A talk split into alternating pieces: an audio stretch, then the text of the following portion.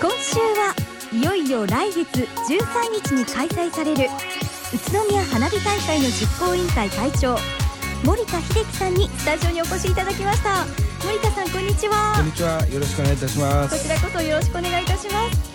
改めて宇都宮花火大会について教えていただけますか？は、はい。い、えー、宇都宮花火大会はですね、えー復活して今回で、えー、5回目の大会を迎えようとしています。でそしてですねあの復活してから、えー毎年、えーテーマがありまして、えー今年のテーマはですね「えー粋」ということで、はい。えー粋な花火を、えー子どもたちにぜひ見ていただきたいなということで、はい。えー決めております。粋というのは粋あの粋でいなせない粋という字を書くんですよね。そしてまたこれは生きるという意味にもかけていらっしゃると。そうですね。今回ははい。サブタイトルとして、ええ。えーまあ大変な震災が起こりまして、はい。えーこれから宇都宮頑張っていきましょうということで、えー追悼復興ということで、えーサブタイトルを、えー設けております、はい。そしてさらに粋に生きていくというそういうところもかかってるんですね、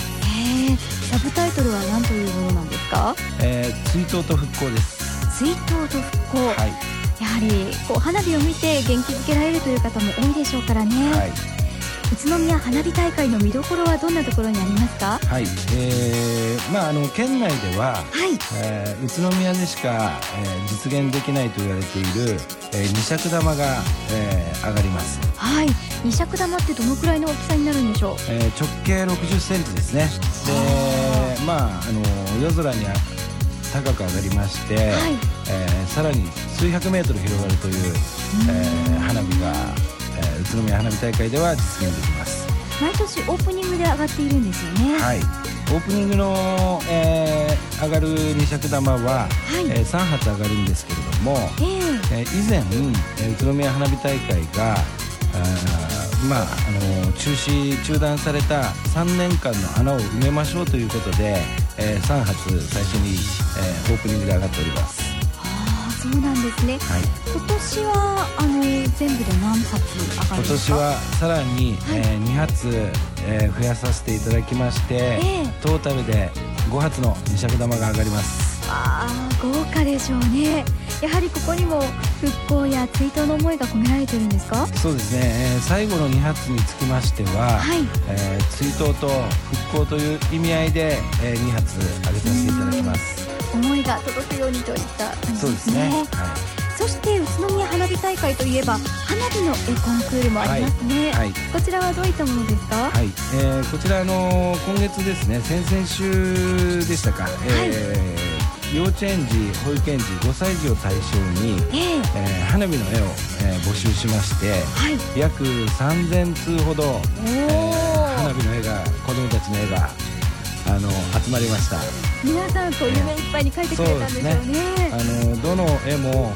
本当にこう素敵な絵ばっかりで、えーなかなかこう3000通ねあの全部もちろん見ました。はい。あのその中から、え5人の、えー園児たちの、えー作品が選ばれまして、ええ。えー当日、えーその絵が実際の花火となって上がります。お子さんにとって自分の描いた花火の絵。はい。それが実際に上がっていくというのははい。とても嬉しいでしょうね。そうですね、えー花火師さんが、はい。えーその絵を、えー見ながら一つ一つ玉を込めていくという、えー大変地道で難しい作業なんですが、はい。えー実現させてもらっております、こちらも宇都宮花火大会ならではですよね、はい。実は今回番組スタッフがその花火の絵コンクールに潜入しまして、はい。作品が選ばれた子どもたちはい。そしてそのお父さんお母さん方からコメントをいただいてきましたよ。それではお聞きください。何を書いたの？花火の絵ティラノザウルスとかワシとかどんな気持ちで花火の絵描こうと思ったの？みんなが楽しめるように描いたの。何の絵描いたの？花火。どんな風に描いたの？折り紙を貼って楽しく作りました。自分の絵が選ばれて今どんな気持ち？嬉しい気持ち。お子さんの絵が選ばれて今どんな気持ちですか？うちの子がっていう感じですかね。はい。すごく嬉しいですね。信じられない感じです。お子さんの絵が花火となって打ち上げられるということでどんなお気持ちですか？えっと今年が年長さんなんで保育園のいい思い出になったかなと思って本当に嬉しく思ってます。私もあのここに来てちょっと初めて絵を見ましてすごいこう、まあ、カラフルな絵になってたもんですからすごく楽しみに待ってます。当日はもちろん見に行かれますか？はい家族で見に行きます。いやもうお子さんももちろんなんですがお父さんお母さんも大喜びですよね。そうですね。はい、もちろんあのお父様お母様、はい、さらにはおじおじい様おばあ様と一緒におじいちゃんおばあちゃんと一緒にねあのいらっしゃってさんもたくさんいらっしゃったので、はい、かなりあの喜んでいただけました。ご家族にとってもとってもいい思い出になりそうですよね。はい。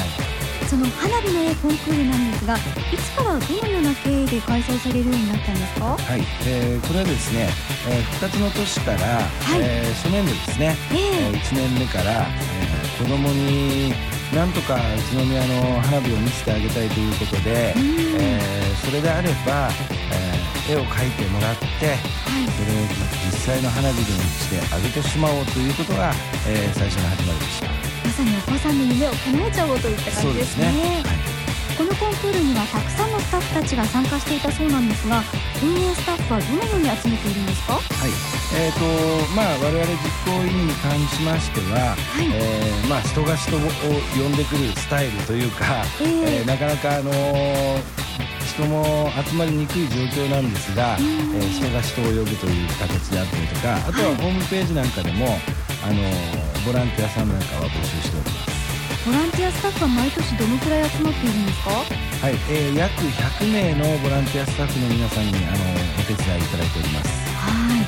どんな世代の方がいらっしゃるんですか？そうですね大体20代から、えー、今年はですねあの第1回目のボランティア説明会にですね、はい。えーまあ、定年退職をされた、えー、60代のおじ様がぜひ僕も手伝いたいんだということで、えー、あのいらっしゃっていただいたんですね。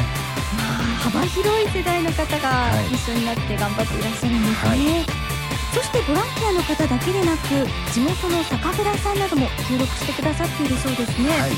えー、宇都宮酒造さん、えー、四季桜の、えー、夏限定のボトルなんですが、はい。えー、そこに実はあのそこの社長さんがですね、えー、えー、あの花火の絵のラベルを貼ったボトルをぜひ売ろうじゃないかということで、えー、まあ、その経緯としましては、はい、四季桜、えー、宇都宮酒造さんも、まあ、実際この震災であの大変な被害を受けたらしいんですね、はい、でまあ、宇都宮花火大会も、えー、我々も河川敷でやあのやらせていただいてるので、えー、ぜひ何か協力できないかということで、えー、花火大会ラベル、えー、日本酒が実現しました。お酒を飲みながら花火を楽しむって最高ですよね。はいそうですねそして今一番大変なのはやはり資金集めだと思いますがいかがですか、はい、えー、まあ四季桜さんもの宇都宮花火大会ラベルの中でも1本売れるごとに、はい。えー、200円のご協賛をいただいてましたりそうなんですね、はい。えー、まだまだ資金はなかなか集まってないんですけれども、えー、えー、これからなんとか一生懸命実行委員児童を頑張って、はい、えー、花火大会実現できるようにえー、一生懸命汗を流している途中でございます。多くの方に協力していただきたいですね。そうですね、えー、街中なんかにでも、はい、あの募金箱だったりとか、えー、あと宇都宮花火大会のリーフレットなどがあの置いてありますのでそちらでもあの募金していただけるので、はい、ぜひあの少しでもいいんでよろしくお願いします。はい。そして宇都宮花火大会宇都宮市民にとってどうあってほしい？またどうなってほしいというのはありますか？はい、えー、まあこれから宇都宮花火大会が、えー、100年続く大会として、えー、我々あの実行委員会は目指しております、はい、そしてあの今回に関しましては、えー、非常に大変な震災を受けた、えー、まあもちろん栃木県もそうですが、はい。えー、お隣の福島県の須賀川花火というところに、えー、えー、今宇都宮の人口が、え51万660人だったんですね確か、はい、でその1人市民1人1円ということで、えー、51万660円分の花火を、えー、宇都宮市民一同として、えー、須賀川花火大会に寄付できればと目指しております。ここでもやはり人との絆というのがあるんですね。すね。はい、そしてあのチケットなども発売されているということですが詳しくはホームページをご覧いただければ、よろしいでしょうか、はい、今年も見どころ満載の宇都宮花火大会皆さんもぜひ足を運んでみてくださいね。森田さん、今日はお越しいただきまして、どうもありがとうございました。ありがとうございました